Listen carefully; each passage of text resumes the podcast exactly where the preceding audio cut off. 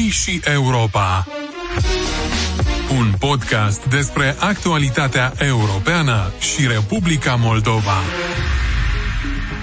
Proiectul propune ca desfășurarea alegerilor în unele circunscripții electorale sau secții de votare să poată fi posibilă pe parcursul a două zile, sâmbătă și duminică, fapt ce urmează a fi stabilit prin hotărârea Comisiei Electorale Centrale cu cel puțin 25 de zile înainte alegerilor. Prin uh, votarea acestui proiect al codului electoral, uh, voi veți face cecul cu instituții captive, ceea ce este un lucru periculos. Noi și Europa. Proiectul noului cod electoral a fost aprobat în vară de Parlament în primă lectură. Scopul modificărilor legislative este perfecționarea procedurilor electorale, înlăturarea ambiguităților și contradicțiilor dintre codul electoral și alte legi, dar și implementarea recomandărilor formulate în rapoartele misiunilor naționale și internaționale de monitorizare a alegerilor. În luna octombrie, Comisia de la Veneția a emis o opinie pe marginea acestui proiect de lege, iar până la sfârșitul anului, Parlamentul ar putea să-l voteze în lectură finală. Care sunt principalele concluzii și recomandări ale experților naționali și internaționali, discutăm în cadrul unui nou podcast Noi și Europa, împreună cu expertul Nicolae Panfil, director de program la Promolex. Domnule Panfil, în luna iulie acestui an a fost votat în prima lectură un proiect de lege ce aduce mai multă modificări la codul electoral. Actualmente au loc consultări publice și se așteaptă votarea proiectului în a doua lectură către sfârșitul anului curent, poate chiar în următoarele săptămâni. Pentru început, de ce era necesar acest proiect de lege și la ce probleme cheie vine să răspundă?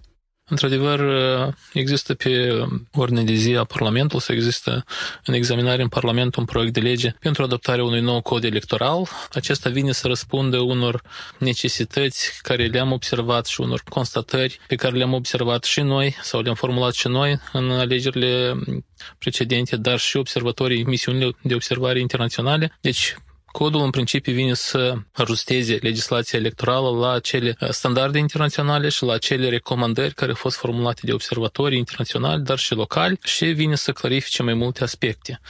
Vorbim aici de unele precum rolul, statutul, componența Comisiei Electorale, care urmează să sufere modificări esențiale. Vorbim aici despre organele electorale inferioare, cum ar fi consiliile electorale de circunscripție, inclusiv, care la fel vor avea niște modificări esențiale, deci se permanentizează activitatea organelor electorale, inclusiv a celor din teritoriu, organi Consiliile Electorale de Circunscripție, cum spuneam. Se propune inclusiv uh, votarea în două zile în anumite circunstanțe obiective. Despre aceste lucruri urmează încă să discutăm. La fel, se instituie foarte clar deja în codul electoral restricții pentru anumite activități, precum erau anterior transportarea organizată, de exemplu, a alegătorilor sau organizarea concertelor. Nu în ultimul rând trebuie să vorbim despre faptul că la capitolul înregistrarea concurenților electorale la fel sunt niște schimbări, sunt niște îmbunătățiri și de asemenea în parte care ține de litigii electorale.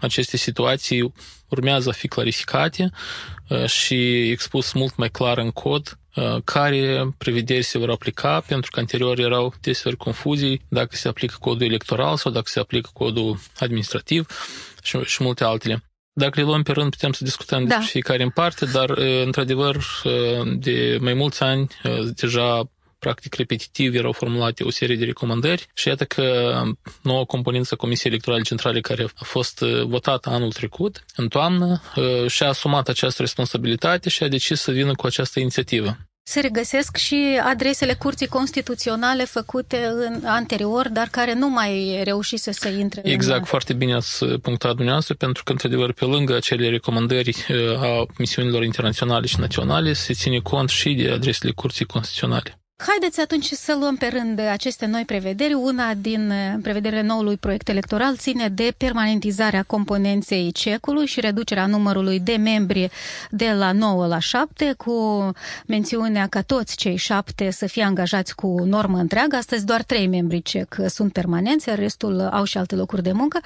Totodată, procedura de numire a membrilor cec urmează să fie schimbată. Cum vedeți dumneavoastră toate aceste modificări privind componența Comisiei Electorale Centrale? De principiu, principiu noi vedem cu ochi buni, să spunem așa, aceste schimbări, pentru că inclusiv Promulex câțiva ani în urmă încă a venit cu un proiect de lege ferenda similar celui care este înregistrat acum în, sau este expus astăzi în proiectul de cod, prin care am propus exact același lucru, reducerea numărului de membri de la 9 la 7, dar permanentizarea activității acestora, adică toți membrii să lucreze, să activeze permanent, pentru că există foarte multe domenii de activitate pe care ei trebuie să le gestioneze și ar fi necesar uh, mai multe resurse umane, să spunem așa, în cadrul echipei, pentru ca să activeze și să realizeze toate sarcinile pe care și le propun. Să numim doar câteva. Spre exemplu, vorbim aici despre controlul asupra finanțelor uh, politice sau să vorbim despre uh, listele electorale și înregistrarea alegătorilor sau să vorbim despre votul electronic, despre care iarăși se discută în prezent pe platforma CEC și multe alte subiecte care necesită a fi coordonate de către cineva din, din componența CEC. Acest lucru este binevenit, întrucât toată această reformă a sistemului de organe electorale vine să profesionalizeze Comisia Electorală Centrală.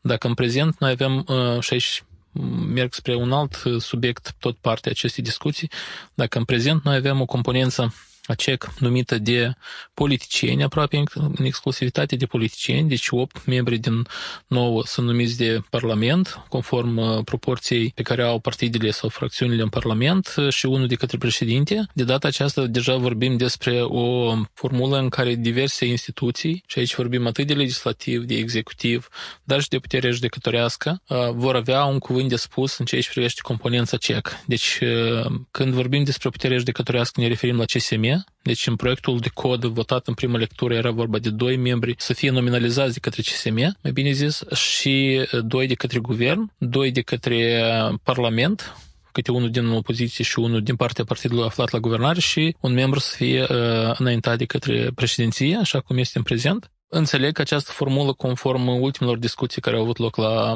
Comisia Juridică, ultimilor audieri, probabil vor fi modificări acolo, dar de principiu formula se păstrează în sensul în care urmează inclusiv CSM să aibă reprezentant, un reprezentant probabil, Uh, din cele spuse deja. Și aici vorbim inclusiv de faptul că, sau au fost întrebări în cadrul discuțiilor, de ce ar avea nevoie sau de ce ar trebui și puterea judecătorească să fie reprezentată. Acest lucru este conform standardelor sau conform uh-huh. ghidului de bune practici în materie electorală a Comisiei de la Veneția. Acest lucru este salutat, acest lucru este binevenit, pentru că în practica electorală sunt diverse sau o mulțime de situații când trebuie soluționate litigii electorale și practica judecătorilor este importantă în acest sens, inclusiv să există această comunicare cu sistemul judecătoresc. Un reprezentant, din câte am înțeles, iarăși conform ultimelor discuții de la Parlament, urmează să fie din partea guvernului, iarăși anterior era vorba de doi, se propuneau și aici era iarăși conform recomandărilor Comisiei de la Veneția, ghidului menționat anterior, probabil că recomandarea sau persoana va fi înaintată de către Ministerul de Interne din partea guvernului. Care este responsabil de mai multe procese. Care este responsabil exact electoral. de mai multe procese, inclusiv de paza buletinilor de asigurare ordinii publice în ziua alegerilor și nu doar în ziua alegerilor și așa mai departe și respectiv patru persoane care ar urma să fie nominalizate în Parlament sau numite în Parlament. Dacă am înțeles eu corect formula, era vorba despre reprezentanți din partea opoziției și din partea partidului aflat la guvernare, deci doi din partea guvernării, unul din partea opoziției și unul numit de Parlament, dar selectat prin concurs din rândul organizațiilor societății civile active în domeniul uh, respectiv, democrație, domeniul electoral și așa mai departe. Aceasta era formula care am auzit-o la ultimele discuții. N-am văzut uh, expus acest text în documente, ca să precizez, și este o oarecare variație față de prima formulă, dar la ce vreau să revin este și um, important este să menționăm încă o dată acest lucru, pentru că l-am spus și în cadrul Comisiei Juridice. Deci, noi trebuie să avem o formulă de creare a Comisiei Electorale Centrale în care să nu existe niciun fel de dubiu că actorii care vor nominaliza sau unul din actorii care vor, sau un partid politic care va nominaliza la un moment dat membri în cadrul CEC vor avea o majoritate care să le asigure controlul asupra organului electoral. În speță și în prima situație votată în, prim, în, prim, în prima lectură și în varianta în care vă expuneam în baza ultimelor discuții de la Comisia Juridică. Practic, la ziua de astăzi, așa cum arată conjunctura politică din, din țară, oricum avem patru persoane care ar urma să fie nominalizate de către actori care reprezintă sau au legătură într-un fel sau altul cu un partid politic. Vorbim despre doi din Parlament, majoritate parlamentară, unul de la guvern și avem președinția care la fel, deși este separat și nu reprezintă neapărat un partid politic, așa cum este statutul astăzi al președintelui, dar știm că vine din rândul partidului respectiv și pentru a evita orice fel de dubii sau posibile interpretări, situații în care astfel de lucruri și pe viitor se vor repeta, am recomandat insistent să se mai mediteze asupra acestei formule, pentru că exact scopul care l-am spus mai devreme, cecul trebuie să fie profesionalizat și acest component politică trebuie redusă la minimum în activitatea sa.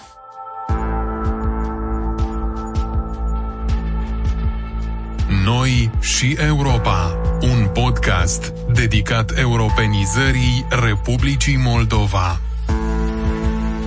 Membrii CEC sunt numiți pe un termen anume? Exact, se propune și modificări la mm, durata mandatului membrilor. Dacă în prezent mandatul este de 5 ani, conform mm, noului proiect se, se propun modificări și în acest sens, dacă nu greșesc este vorba de 7 ani. Aici este important să menționăm și să reținem una din recomandările Comisiei de la Veneția, proaspăt recepționată de către, de către noi toți. Este vorba despre clarificarea unor momente care țin de posibilitățile de demitere a membrilor CEC, pentru că aceste lucruri nu sunt încă suficient de clare în proiectul de cod pentru ca exact să nu se întâmple lucrul ăsta de care vorbeam mai devreme, temerea aceasta că vine o altă guvernare și uh, găsește motivul să schimbe un membru sau doi ca să-și creeze o majoritate confortabilă în, uh, în cadrul CEC. La fel este important să menționăm dacă vorbim de mandatul uh, membrilor CEC. În premieră acum se vorbește sau se propune ca fiecare membru vine cu mandatul său. Deci nu este un mandat al instituției, dar este un mandat al persoanei, al membrului. Și atunci avem situația în care de exemplu, anul acesta se numesc sau sunt votați în Parlament câțiva membri, pe urmă cineva și-a dat demisia, următorul când vine are la fel mandatul său de șapte ani. Mm-hmm. Și atunci se va primi o decalare, va fi greu de presupus sau de prevăzut acele situații ipotetice de care vorbeam eu, când o majoritate ar putea să aibă controlul asupra cecului prin faptul că uite, au fost alegeri și domină toate trei, de exemplu, și Parlament, și Guvern, și președinție, un singur partid. Da?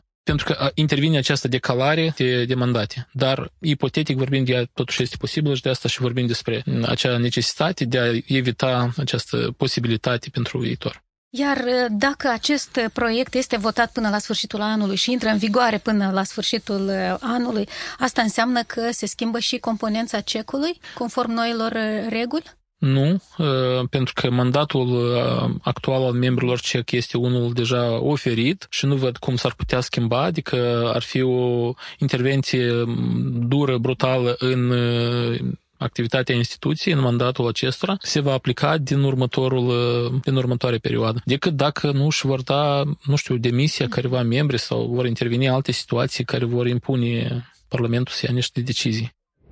Noi și Europa.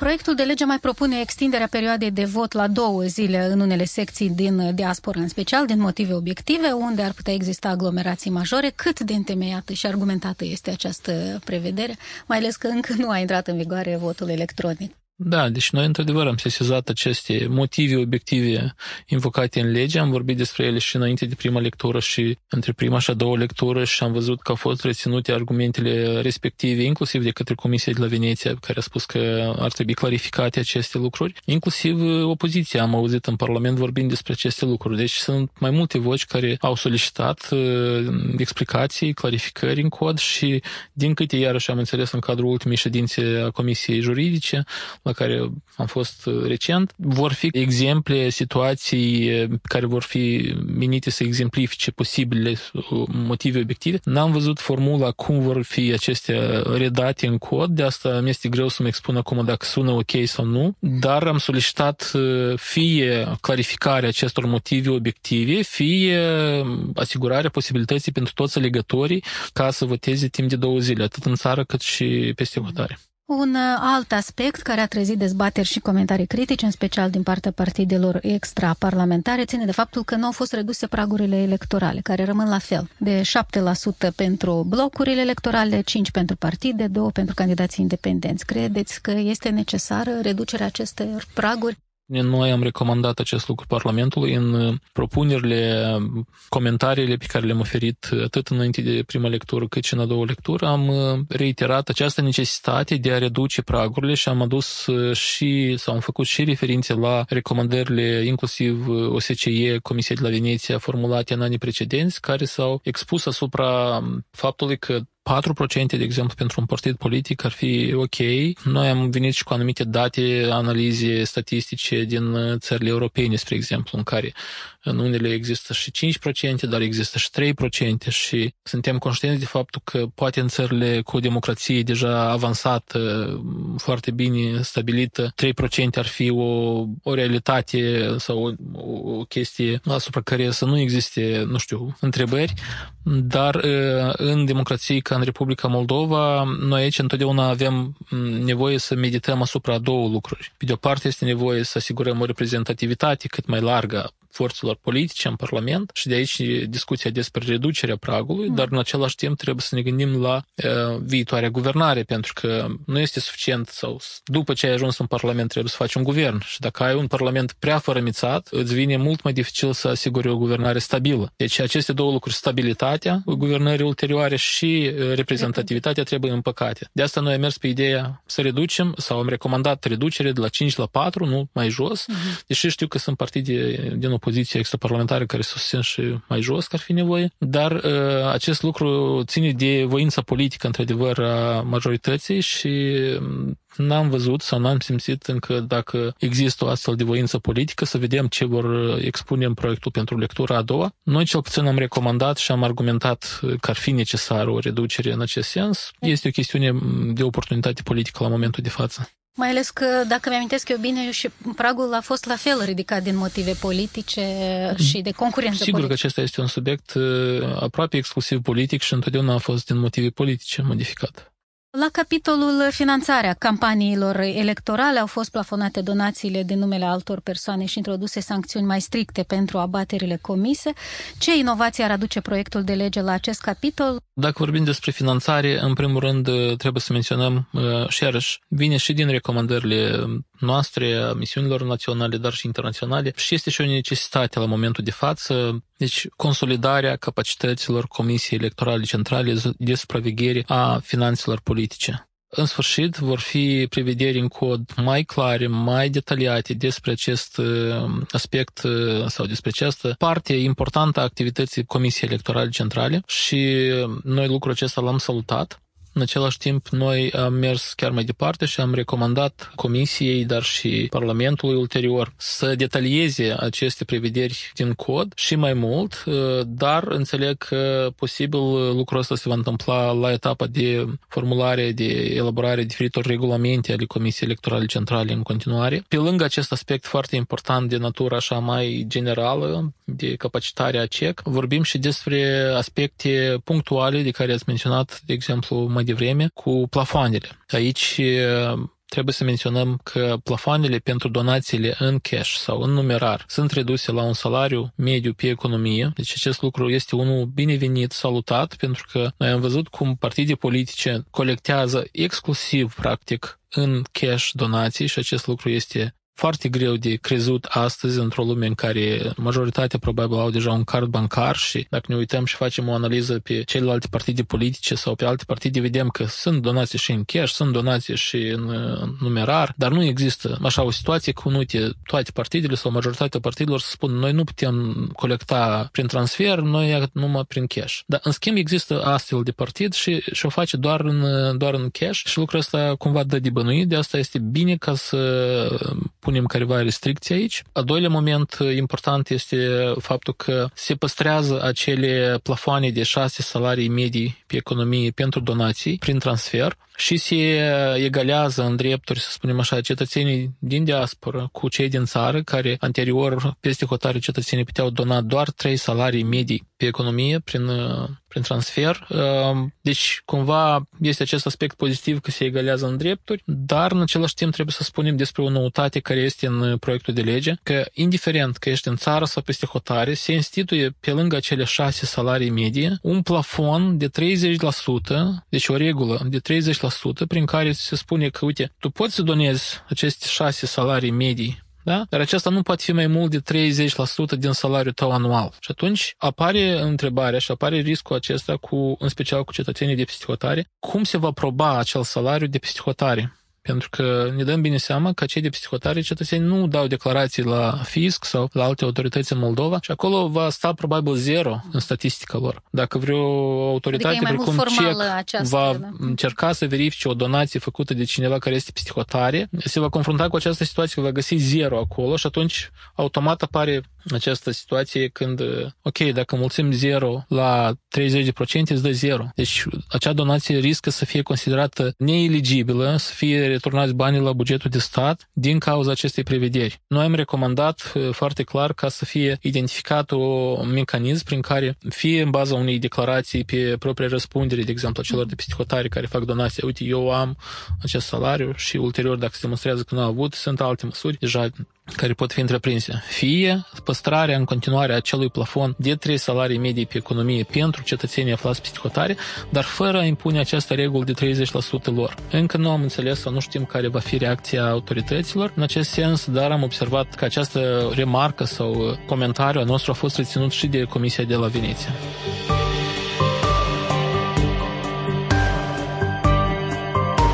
Noi și Europa Vorbim pe înțelesul tuturor despre relațiile dintre Republica Moldova și Uniunea Europeană.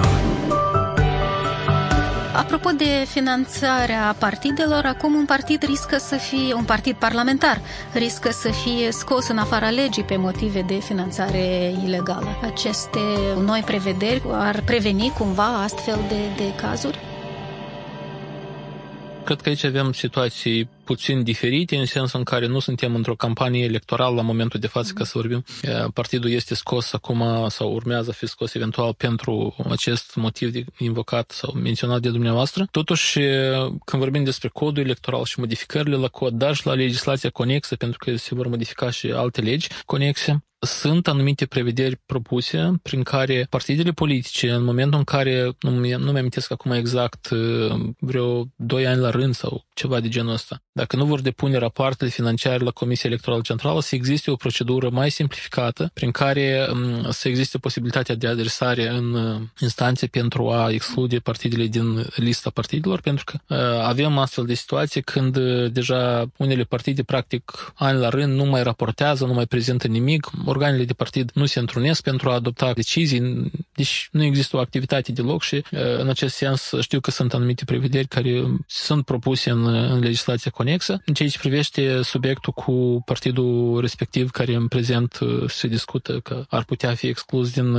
Sigur că noi în calitate de observatori a proceselor electorale, dar și politice, ne vom expune post factum, așa cum o facem tradițional și în alegeri, adică misiunea noastră acum este să observăm, să analizăm analizăm procesele, procedurile care au loc sau care vor avea loc și probele care vor fi aduse, dacă vor fi suficient de argumentate acele solicitări către instanța de judecată sau către Curtea Constituțională sau nu. Deci ne vom expune ulterior asupra acestor fapte. Vorbeați de restricții în activitățile partidului, restricții și în aceste, acest proiect de modificare a codului electoral. Ați amintit de transportarea ilegală a alegătorilor, concertele, ce ar mai fi și de la ce pornesc, pentru că toate astea pornesc de la niște cazuri care au avut loc și au fost mai des ilegale. Noi am salutat aceste intervenții, să spunem așa, în legislația electorală și credem că ele ar fi menite să asigure acel uh, echilibru, să spunem așa, între actorii electorali, între șansele acestora, uh, pentru că ne dăm bine seama că acolo unde există bani necontrolați în politică, bani care influențează sau dirigează cursul uh, campaniei electorale într-un mod dezechilibrat, într-un mod în care nu se raportează la Comisia Electorală Centrală, centrală sau într-un mod care vine să influențeze anumiți alegători prin, nu știu, fie cumpărarea votului acestora sau transportarea organizată acestora și influențarea opiniei acestora. Aceste lucruri trebuie oprite, cetățenii trebuie convinși prin programe, prin mesaje, prin echipe care vin să, să ceară votul pentru a guverna ulterior și nu prin uh, orice fel de manipulări, inclusiv uh, ca să completez lista dumneavoastră, mi-amintesc că acum există anumite limitări și pentru spațiile, de exemplu, de publicitate de prin oraș. Mai bine zis, nu atât limitări cât uh, faptul că agenții economici, spre exemplu, vor fi solicitați, obligați să prezinte, dacă nu greșesc, săptămânal sau bisăptămânal, săptămânal, cred că, informații despre spațiile respective care au fost date în chirie partidelor, concurenților electorali, mai bine zis, pentru ca să existe o evidență obiectivă, clară a celor cheltuieli, să fie clar de unde sunt banii, să se urmărească traiectoria acestora. Deci se încearcă a aduna mai multe date despre uh, finanțarea partidelor și a concurenților electorale. Noi și Europa. În uh, luna octombrie, Comisia de la Veneția a emis o opinie pe marginea acestui proiect de lege. Ne-ați povestit uh, câteva puncte, dar care sunt principalele concluzii și recomandări incluse de către experții Comisiei de la Veneția pe proiectul modificării codului electoral? Da, iată, eu uh, o să reamintesc în acest context chiar despre un apel public pe care noi l-am lansat câteva zile în urmă și în acel apel am reiterat o parte sau o bună parte din acele aspecte care au fost uh, recomandate pentru a fi îmbunătățite de către Comisia de la Veneția și cu care noi suntem la fel de acord uh, în multe sau în majoritatea acestor aspecte am avut aceeași poziție. Deci, unul s-a vorbit deja despre cele motive obiective pentru votarea în două zile, care trebuie clarificate. Doi, perfecționarea mecanismului de constituire a CEC pentru a asigura imparțialitatea și neutralitatea politică, la fel am discutat. Ar mai fi în continuare, revizuirea condițiilor de selecție și numire, dar și demiterea membrilor CEC. La fel am menționat că există anumite așteptări de îmbunătățire aici. În continuare, detalierea procedurilor de selecție și numire a președinților consiliilor electorale de circunscripție de nivelul 2. Spuneam că uh, aceste funcții uh, de președinte a consiliilor urmează a fi permanentizate și în acest sens uh, se recomandă de a preciza perioada mandatului acestora pentru a garanta activitatea liberă de orice influență politică, pentru că acolo acolo, conform versiunii votate în prima lectură, era vorba despre mandat de funcționar public, adică pe viață, practic, fără să existe o perioadă, fără să existe cerințe foarte clare expuse. Bine, referința era la aceleași cerințe care există conform legii privind statutul funcționarului public, dar iată totuși Comisia vedem că a reținut aceste momente că ar trebui să existe mai multă claritate în ce privește mandatul, cerințele, când poate fi sau cine poate fi numit, să spunem așa, selectat în aceste funcții. După care, sigur că noi n-am vorbit despre acest moment, dar este o discuție inclusiv în Parlament și să caută soluții cu privire la reglementarea în proiectul codului electoral a proceselor electorale din UTA Găgăuzia, pentru că noi aveam alegeri în Găgăuzia care practic nici până în prezent 30 de ani nu au fost reflectate sub nicio formă în codul electoral al Republicii Moldova, dar este uh, un teritoriu sau este o autonomie în componența statului Republica Moldova sub controlul autorităților constituționale și era straniu să nu fie și în codul electoral, dar se încearcă a găsi o formulă prin care să fie corelate și împăcate toate părțile, pentru că știți bine, există există o comisie electorală centrală în Găgăuzia. Straniu ar fi să avem două comisii electorale centrale menționate în codul electoral. Este acest aspect despre care știu că se discută în prezent, dar și despre anumite corelări, cum ați numit dumneavoastră, în ceea ce privește organizarea alegerilor de diferit nivel. Urmează să vedem care va fi soluția propusă de către Parlament, dar este, există această recomandare a Comisiei de la Veneția. Există la fel o recomandare cu privire la asigurarea oportunităților egale de participare în alegeri prin impunerea colectării semnăturilor atât de către candidați independenți cât și de partidele politice, ținând cont de reprezentativitatea acestora. Deci la noi de mult timp vorbim despre faptul că candidații independenți sunt solicitați, de exemplu, să colecteze semnături, partidele nu. Odată ai înregistrat partidul, nu știu, 20 de ani în urmă, nici nu mai știm cine este în acel partid, de exemplu, și automat, dacă ai ștampila și Uh, semnătura, pot să înregistrez candidați, fără să știm care este acea reprezentativitate astăzi a acelui partid. Ei bine, se sugerează și suntem și noi de acord cu acest aspect ca să existe cumva o legătură între reprezentativitatea actuală care există, fie dacă partidul este reprezentat în Parlament, de exemplu, sau în alegeri locale, dacă are primari, consilieri, să se țină cont de acest lucru lucru și aceste partide, de exemplu, să fie acceptate de la colectarea semnăturilor, iar restul partidelor să fie solicitate să colecteze semnături pentru a arăta dacă au un suport sau, sau nu în societate. De asemenea, se vorbește în avizul Comisiei despre revizuirea condițiilor de eligibilitate a candidaților la funcție de președinte și de primar, astfel încât acestea să fie conforme standardelor internaționale. Aici vorbim despre anumite limitări care se încearcă a fi impuse în cod prin stabilirea unor criterii sau cerințe față de nivelul de educație, să spunem așa, da, studii superioare. Studii, da, da, da, nivelul de studii și mai departe. Aceste lucruri sunt la momentul de față neconforme standardelor internaționale, respectiv se cer a fi revizuite și alte câteva momente cum ar fi identificarea unui mecanism de verificare respectării plafoanelor donațiilor în raport cu venitul anual al donatorilor, ceea ce noi am vorbit, revizuirea responsabilității exclusive a contestatarilor, de probarea faptelor pe care își intimează pretențiile și păstrarea competențelor de confirmare sau informare a legalității a legilor alegerilor locale de către instanța de judecată. La momentul de față se vorbește despre faptul că acele consilii electorale de circunscripție ar putea să aibă uh, rolul de a confirma um, legalitatea alegerilor și de a respectiv să, să valideze acele mandate. În prezent o face instanța de judecată. Noi am recomandat să fie păstrat acest uh, proces, această procedură să fie rezervată în continuare instanțelor de judecată, pentru că Consiliul Electoral de Circunscripție în sine organizează sau organizând alegerile ar, ar fi într-un conflict de interese tot ele să-și și valideze alegerile. Vedem că acest argument a fost reținut de Comisia de la Veneția și OSCE. O să vedem uh, cum va fi reținut sau dacă va fi reținut și de către Comisia Juridică și Parlament.